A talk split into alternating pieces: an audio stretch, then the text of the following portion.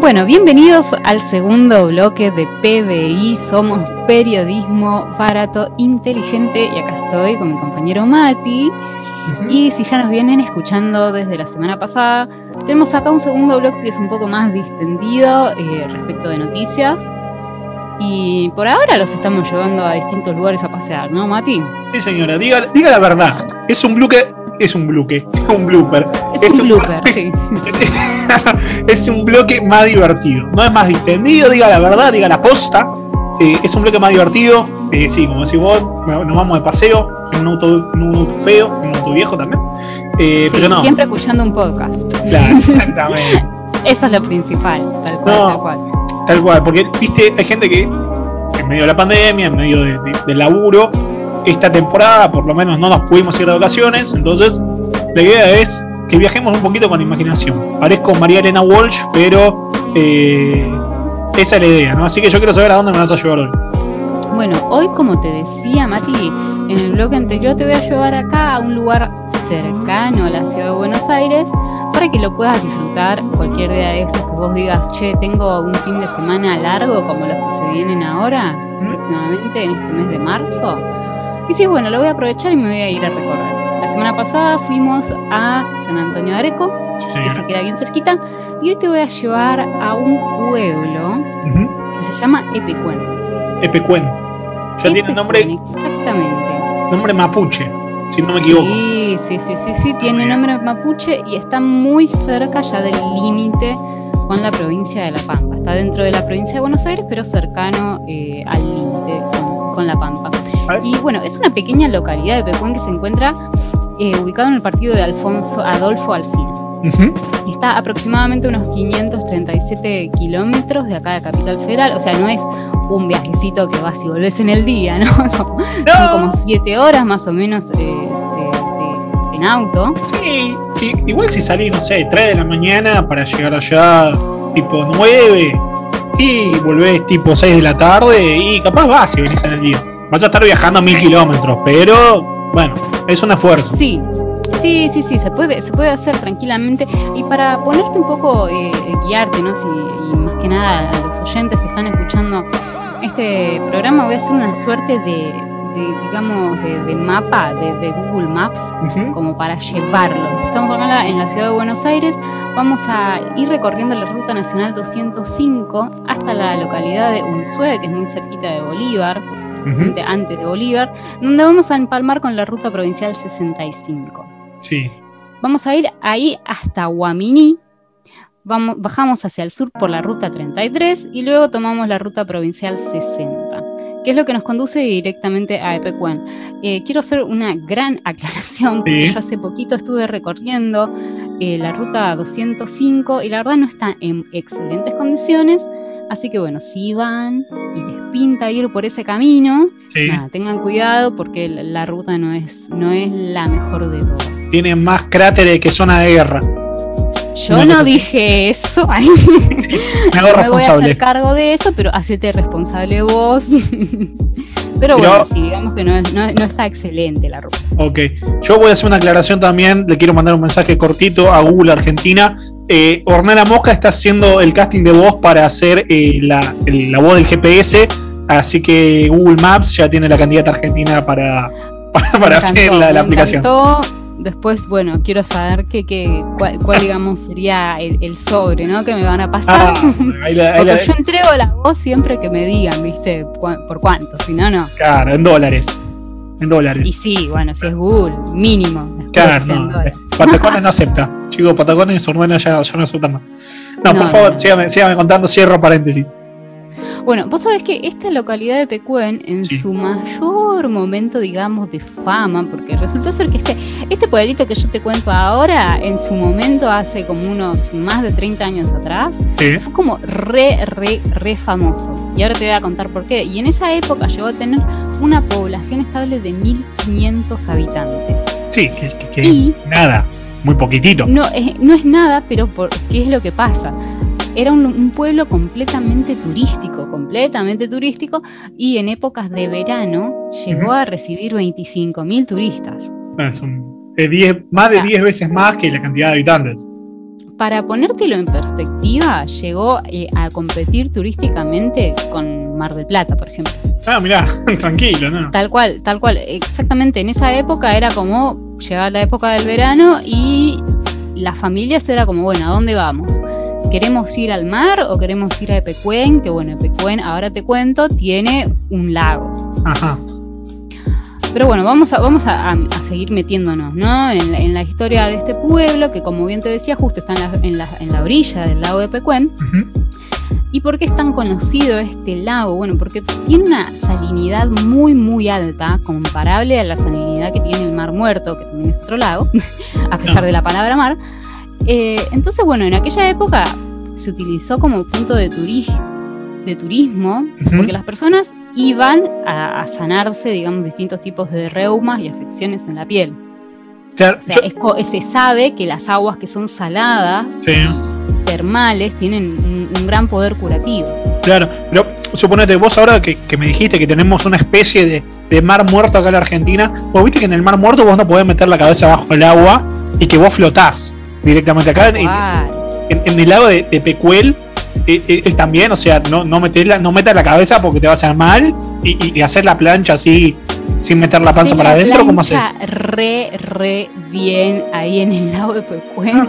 Y ahora te voy a contar, justo me das el pie para contarte, que en el año 2017, o sea, hace escasos años, el lago de Pecuén entró en el, en el libro récord de Guinness. Sí porque fue eh, porque hicieron flotar a 1941 personas en línea sin asistencia de ningún elemento de flotación. Me vuelvo loco.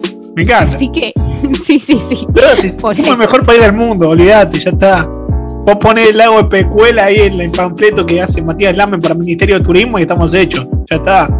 Ya está, ¿viste? Habría que darle también un, poco más de, empuje. Mm. Eh, bueno, ahora te, sigo contando porque digamos que te lo estoy contando, por algo te estoy contando toda esta historia.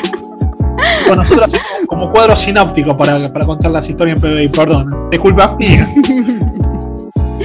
bueno, entonces, dado las condiciones del agua que tenía, que tiene el lago de Pecuén, se llenó completamente de turismo y a partir del año 1921, a principios del siglo XX, se comienza a crear de manera estable el poblado, ¿no?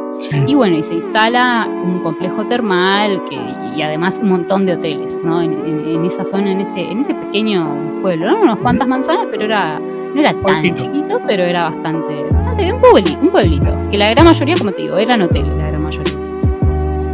Vos sabés que en su mejor, eh, bueno, esto es lo que te comentaba, ¿no? Que llegó a competir con Mar del Plata y una anécdota que te iba a contar que una prima de mi papá resultó ser que en su época iba de vacaciones a Epecuén. O sea que llegó a vivir el esplendor de, de, ¿no? De su máximo potencial, con, las calles llenas de gente, los hoteles llenos. El, apogeo. el apogeo. ¿Por qué te lo cuento? Bueno, resultó ser que era un lugar súper turístico esto, hasta que el 10 de noviembre de 1985 pasó una historia terrible en este, en este pueblo. Ya hace, unos cuantos años que se venía hablando de la posibilidad de una inundación por parte del lago, porque habían quedado un montón de obras hidráulicas inconclusas y en la década de los 70 y de los 60 hubo una época de mucha inundación. Mucha inundación en la provincia de Buenos Aires. Esto se maneja a través de ciclos, ¿no? o sea, climatológicamente hablando, vienen temporadas de sequía y vienen temporadas de mucha inundación. Bueno, resultó ser que se comenzó a llenar de agua por todos lados. Hicieron una obra hidráulica para... Pero fíjate qué mala suerte que tuvo Pecuén porque terminó ligando la peor parte de la situación y es que construyeron un canal a lo largo de un montón de, de lagunas de la zona, donde cada laguna cuando llegaba a un, digamos, a un nivel de agua, desembocaba, desembocaba en este canal, que este canal todo terminaba, todos los, desbordes de las demás lagunas terminaban llenando el lago de Pecuén. ¿El, lago que era justamente turístico o otro lago de la zona? No, el lago que era justamente turístico. Ah, ok. Ah, no, sí, sí, sí. To- Toda el agua de la zona, tarde o temprano, en algún momento te va a terminar rebalsando. Tal cual, tal cual. O sea, lamentablemente hubo todo un tema político ahí por detrás, ¿no? Porque si estamos hablando de un pueblo que es completamente turístico y cómo le van a jugar de, en- de esta manera tan en contra, ¿no? Pero es que en esa época no se creía que pueda llegar a ocurrir. El tema es que vino esta época de inundación Sí. fuerte, fuerte, fuerte. Y ahí sí que se llenó completamente el lago de Pecuén. Muy, muy fuerte fue todo esto y comenzó justamente a aumentar el tamaño de agua del lago. Y aquel día que te nombré hace un rato, el 10 de noviembre de 1985, el terraplén que tenían de contención de 4 metros se dio y comenzó a inundar la, la ciudad rápidamente de por sí. ¿Por qué habían construido un terraplén? Y porque ya toda esta idea de que pueda llegar a ocurrir una inundación ya se venía gestando. Hacía un montón que se venía gestando. Entonces habían construido todo un terraplén. Y bueno, y cada tanto, ¿qué es lo que hacían? Cuando comenzaba a levantarse el nivel de agua, hacían más grande el terraplén. Lo hacían más alto. Sí. Pero llegó un punto que de un instante para el otro el terraplén se dio y toda el agua en- comenzó a entrar de una al pueblo. Olvídate. No, no, te, te De viene una una, de especie de mini tsunami y te, está, te arrasa todo. No hay chance. ¿Qué vas a hacer? Exactam- exactamente, exactamente. Así que tuvieron que comenzar algo para todas las familias que vivían ahí en, en el lugar de manera estable. Y muchas fueron trasladadas a la localidad de Carué, que es un pueblito que está ahí nomás, cerquita, bien, bien, bien cerquita de, de Pecuán. Así que bueno, ¿qué pasó a continuación? No? O sea, toda la gente comenzó a dejar sus hogares. No hubo víctimas fatales, por lo menos que, que estén registradas. Sí. Y digamos que dentro de todo pudieron llegar a hacer una, una evacuación, eh, no, no a las apuradas, pero sí a las apuradas. Digamos que tardaron más o menos unos 15 días en terminar de liberar toda la zona. El tema es que pobre, toda la gente que se tuvo que ir, o sea, abandonaron sus hogares y sus, sus trabajos con la esperanza de que, bueno, en unos meses vuelva a bajar el nivel de agua y, y pudieran volver a habitar, ¿no? Sí. Pero No, no, fue obvio. así, no fue así, lamentablemente. El nivel del agua no dejó de crecer y tapó directamente toda la villa. Y Epecuén, esta es la peor parte de todo. O sea, Epecuén estuvo bajo el agua por casi 20 años. Transformó en la, en la Atlántida Argentina. Una cosa así. Sí. Terrible, Y, y terrible, lo peor, terrible. no, no, no quiero parecer como melodramático, ¿no? Pero vos me decís un pueblito que competía, no te digo cabeza a cabeza, ¿no? Pero sí que le podía hacer competencia en Mar del Plata, que, que de golpe y porrazo te tapa todos los sueños, literalmente el agua. Claro, no, no, no, tal cual, tal cual. O sea, vos pensás en toda esa gente que vivían absolutamente de- del turismo y nada, en ese momento, ¿qué iban a pensar? Que, que no iban a poder, que era un adiós para siempre. Porque Claro. realmente eso fue lo que pasó con ese pueblo, fue un adiós para siempre. Sí, ¿no? Y, y agradezcamos, ¿no? Yo me quedé pensando esto que decías que, que la inundación fue el 10 de, de noviembre, que no fue en plena temporada turística, porque si decís, bueno, dentro de todo fue una evacuación ordenada, pudimos sacar a la gente bien, pero si tenés que sacar a toda la masa de gente que vino de vacaciones y de golpe tenés que evacuar, podría haber sido mucho peor. Por lo veo, lo veo así yo, ¿no? Exactamente, tal cual, tal cual. Y vos sabes que aún hace poco, en el año 2015, todavía quedaban sumergidas algunas manzanas de Pecuén y habiendo llegado a su punto máximo de crecida en el año 1993, Ujú. donde se calcula que el agua traspasó los 7 metros de alto. No, o sea, De hecho, si vos buscás videos o buscás fotos de Pecuén, eh, hay- en un tanque que hay muy cerca del donde antes estaba el famoso balneario termal, eh, hay una marca en ese tanque desde donde, hasta donde había llegado el agua. Y 7 metros debe ser más o menos poner un colectivo en vertical y debe ser eso, ¿no? La altura del agua. Más o menos. Sí, y yo creo que sí, sí, ¿eh? más o menos 7 metros, sí. Me imagino, Sí. ¿Qué, qué podés salvar con una inundación de 7 metros? No, no tenés chance de nada.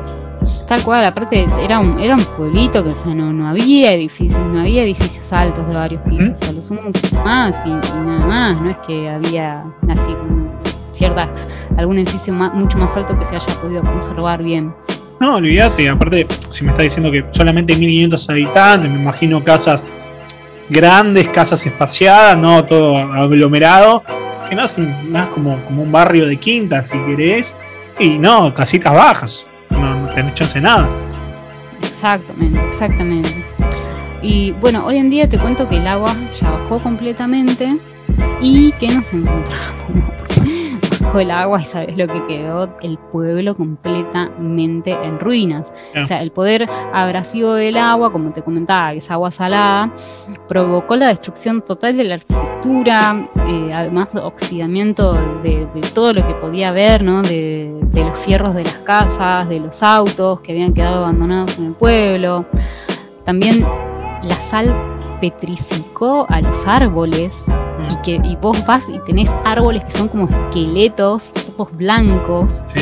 Es muy impactante, muy muy impactante visitar este lugar y sea paisajísticamente hablando parece las ruinas de Chernobyl. Seguramente viste el pueblo que está en algún momento, en algún documental en la tele, viste el pueblo que está eh, muy cerca de donde fue Chernobyl, que hoy que al toque tuvieron que evacuar todo y que hoy en día quedó perdido en el tiempo y que es muy impactante ver esas imágenes. Bueno, Acá Epecuén tiene un estilo así, pero está todo mucho más destruido, o sea, más asemejado a lo que serían las ruinas de un lugar donde cayó una bomba, por ejemplo. Ah, sí, sí, sí, y con todo oxidado, tal cual. O sea, imagínate el poder de las olas que tuvo ese lago, que destruyó las, las, construcciones de material y, bueno, el poder abrasivo ¿no? de la sal, como te vengo contando. No, tal cual, porque imagínate lo que es la, la, sal, 40 años debajo del agua, y no, no hay chance que algo haya quedado en buen estado, como para decir, bueno, mira, vuelvo a construir en base a esto, ya está, eso lo perdiste. No, no, no, tal cual. Y bueno, un, un poco más de, de, las cosas que se pueden visitar en este lugar. Vos sabés que una obra, hay una obra arquitectónica muy conocida que está acá en el pueblo de Pecón, que no, no llegó a, tener contacto con el agua, porque el agua no llegó hasta ahí, porque estaba un poco más alejado de lo que es el pueblo, que se llama El Matadero. Era el matadero del, pueblo. Em, y vos sabés que lo que es más impactante de esta construcción es justamente la arquitectura que tiene ese lugar, porque fue realizado por el eh, arquitecto Salamone, tal vez alguna vez lo escuchaste nombrar, pero es un arquitecto que se dedicó a hacer obras muy contundentes con estilo art deco en distintos pueblos de La Pampa, sea, vas a encontrar obras de Salamone, en, por ejemplo, eh, acá cerquita, en Chascomús, en, un pueblo que se llama Saldungaray. Está, está desperdigado por, por un montón de lados de, de acá de Buenos Aires. Fue, sembrando como obras de, arte por los distintos pueblitos acá del interior de la provincia. Sí, sí, sí, pero todos tenían como un, digamos, los, los edificios que fue construyendo Salamone eran de tres tipos. Eran, o eran mataderos, o eran municipalidades, o eran cementerios. Ah, que bueno, está bien. Sí, sí, sí. Y, y, son realmente muy impresionantes las obras, súper monumentalistas, o sea. Y hoy en día, bueno, el matadero en su momento cuando cerró el pueblo quedó abandonado también. Es un lugar que está en ruinas, pero está, digamos, conservado dentro de todo el Chaga y es, digamos, el, paraíso de los fotógrafos. De por sí es el paraíso de los fotógrafos y bueno, una de las cosas que más ahí que más llama la atención es el matadero Salamone que de paso te comento que va a ser un personaje que vamos a estar hablando en algún próximo podcast. Porque la verdad merece un podcast. Ah, merece un capítulo. Lo dice con, con, mayúscula. El merece. Ya, ya me imaginaba ahí escribiéndolo en mayúscula. Y bueno, si es el paraíso de los fotógrafos, yo no sé si me están mangueando un viajecito. Así que te mandamos a hacer un móvil a, a Pecuen. A ver, tenemos que aclarar, ¿no? Que, que, la señora, señorita, mejor dicho, Ornella Mosca es fotógrafa, entonces, bueno, en el segundo episodio ya nos está mandando un viaje eh, sí, sí. la verdad, sí. o sea, me muero de ganas de ir porque todavía no conozco Epecuén, lo tengo en mi lista de lugares para ir, pero sí estoy muy al tanto de lo que fue la historia y he visto varios documentales de cómo está el lugar y es realmente impactante. Para ir con la cámara y sacarte 245 fotos. Tal cual, no dejen de googlear luego de escuchar este podcast y véanse algunos de los videos que andan dando vuelta en YouTube para poder, bueno, entender no más en imágenes de lo que es este lugar. Que vos decís que, bueno, lo, mejor para ir a, este, a Epecuén es ir directamente por la ruta que te comentaba al principio y quedarse, si podés, ¿no? Dentro de lo posible, quedarse una noche en la localidad de Carué, porque Carué es el pueblito más más cerca que tiene, está de Pecuén, está a 7 kilómetros. Ah, lo sé caminar.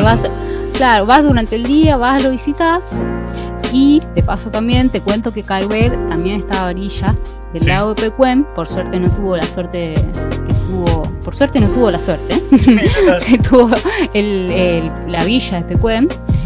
Y también, digamos, lo, más atractivo turísticamente que tiene Carué, también tiene termas. Ah, Así que, de paso, cañazo, que uno va para allá, puedes ir, disfrutar de las termas de Carué y durante el día ir a visitar las ruinas de Pecuén. Yo te, yo te hago una preguntita que me queda con la duda. El lago de Pecuén, el lago salado, eh, ¿sigue siendo salado o ya eh, perdió como esa salinidad por todo el, aumento de agua que tuvo? No, sigue siendo salado. Ah, sigue siendo salado completamente. Sí, si no, imagínate, bueno, ¿no? Eh, Carué, que te digo que también está a orillas del lago de Pecuén, que serían de las termas, ¿no? Si hubiera perdido la salida. Claro, no, sí, pregunta, chicos, no hagan un programa a la noche porque ya las neuronas ya no, funcionan. Eh, no, pero bueno, buenísimo la, la recomendación como para visitar como decimos, eh, es un poquito más lejos que San Antonio de Areco, pero para un fin de semana, ahora que viene también Semana Santa, eh, eh, da para ir, ¿no? Da para ir, es un sí, poquito. de una. Apenas un poquito más lejos que, Mar del Plata. No, no es tan. Es verdad, es verdad, es apenas un poco más lejos que Mar del Plata.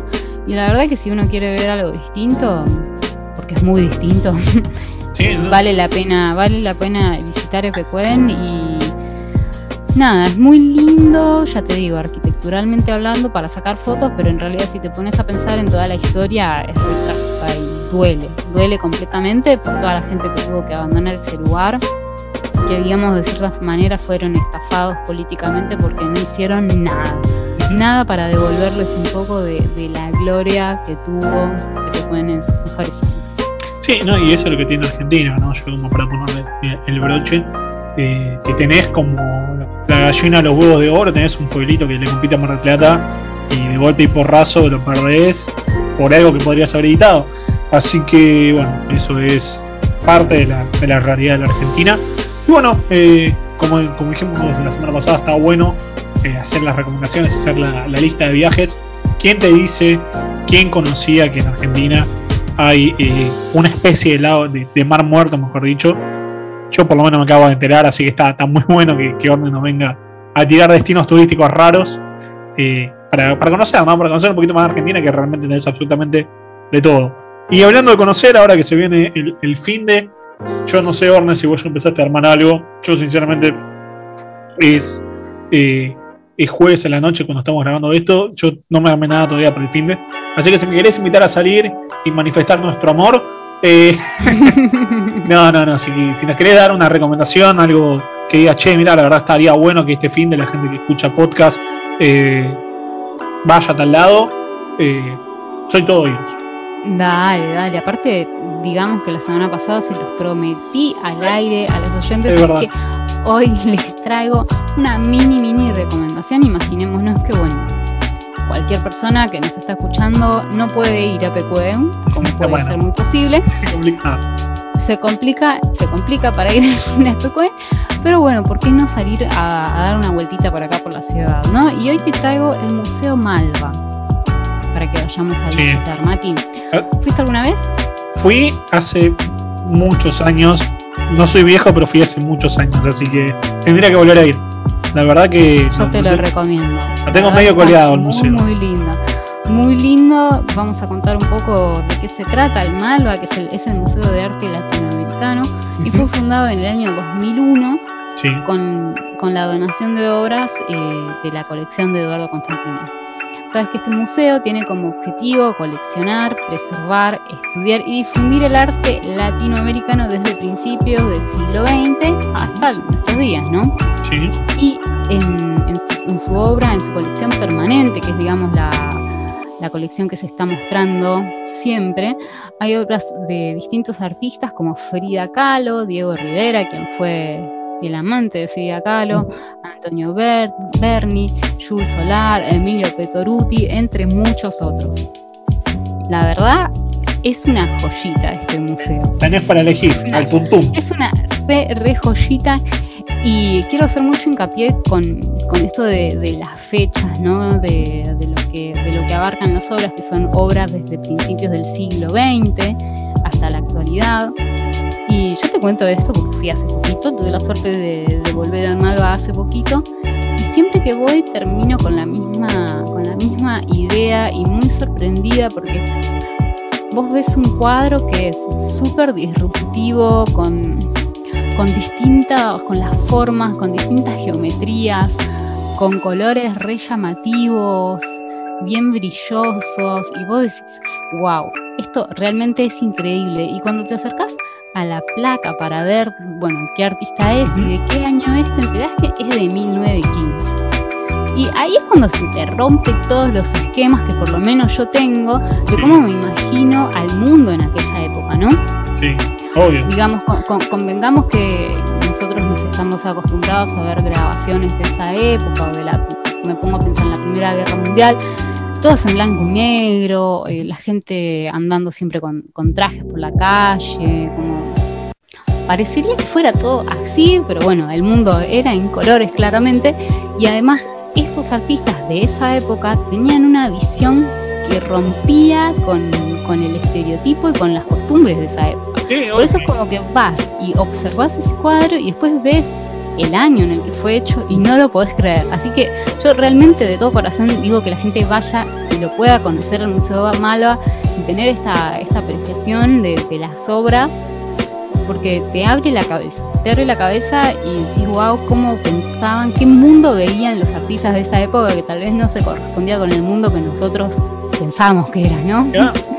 No, no, y aparte se, me venía a la cabeza, ¿no? Que es como que viajás un poquito al pasado para desde el pasado mirar por una ventanita hacia el futuro, ¿no?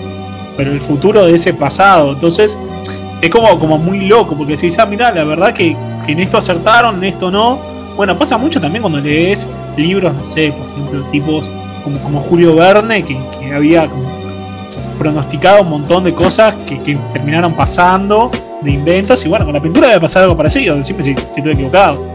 Tal cual. Es así, es así.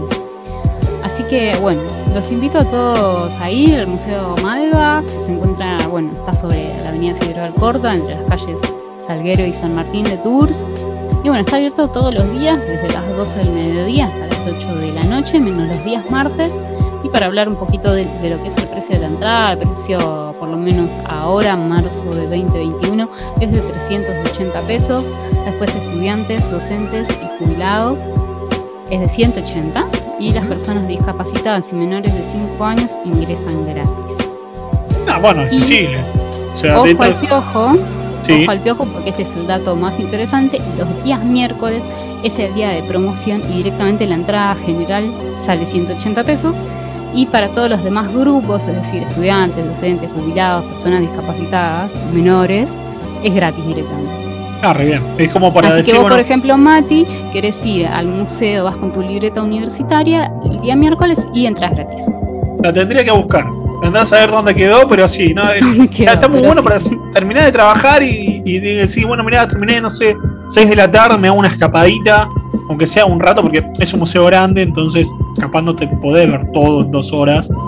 Para aprovechar el miércoles, digo, pero salís, dejás un poquito la cabeza, haces algo diferente para cortar la semana. Así que nada, una, muy buena alternativa. También para el fin, ¿no? Tal cual, tal cual, obvio, obvio. Se puede ir, vas, pasas el fin de y nada. Te llevas, te, cultivas con, nuevas ideas. Casi, y con ideas pasadas que capaz están más presentes ahora de, lo que pensamos también, ¿no? Es cierto. Así que bueno, buenísima la, recomendación, la verdad que está, para aprovechar. Y decimos capaz 400 pesos, como para redondear el precio de la entrada, que es 380. Y 400 pesos en realidad hoy en día no, no es mucho y cualquier salida que, que hagamos a, una hamburguesería o cervecería o, lo que sea cuesta más. Así que. Es verdad, una, hamburguesa ya te sale 400 pesos. Sí, sí. Igual depende, chicos, si quieren invitar a seguir a Ornella, sepan que hamburguesa 400 pesos no va a comer, va a comer la hamburguesa mucho más cara, no, mentira, mentira. Eh, eh, carne Kobe come, come Orne. No, no, la realidad estamos hablando de que, que es una entrada accesible. Así que bueno, eh, buenísima la, la, la, invitación, la recomendación Orne. Y estamos llegando al final, eh, hemos sobrevivido también al segundo episodio. Está muy bueno. Eh, no sé, Orne, cómo, cómo la viste, si querés mandar algún saludo o algún- alguna recomendación más, ya como para ir cerrando la segunda emisión de, de PBI. Nada, agradecerle como siempre a todos nuestros oyentes que nos hacen el aguante y bueno, como les digo, están invitados a escribirnos a través de, nuestra red social Instagram, arroba si tienen consultas, sugerencias, lo que sea, es bienvenido. Así es. Así que sí, bueno, también invitarlos a que escuchen eh, los programas anteriores que van quedando grabando eh, en Spotify, que, eso está bueno, ¿no? Te da la posibilidad de que vayamos guardando el contenido y bueno, el que lo quiera escuchar, en el momento que lo quiera escuchar, está disponible para todos. Así que bueno, yo por mi parte, de parte de Matías Furlaneto, les agradecemos también, como decía Orne. Así que bueno, hasta la semana que viene, Orne. Dale, hasta la semana que viene, un abrazo. Abrazo. Orne. Listo.